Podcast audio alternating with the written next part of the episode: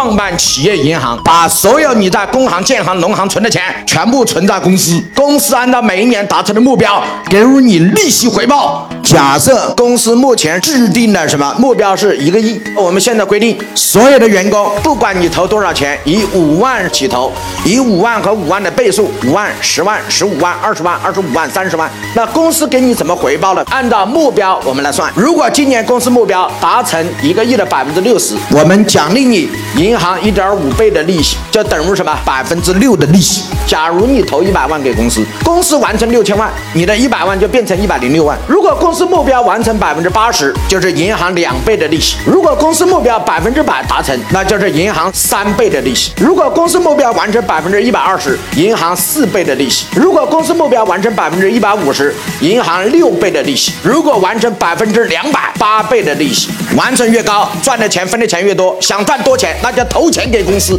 投的越多，赚的越多，目标达成分的越多。有人问王老师，那百分之六十以下呢？百分之六十以下只还本金，保证你本金不受损失。给我一百万，到时候给你一百万。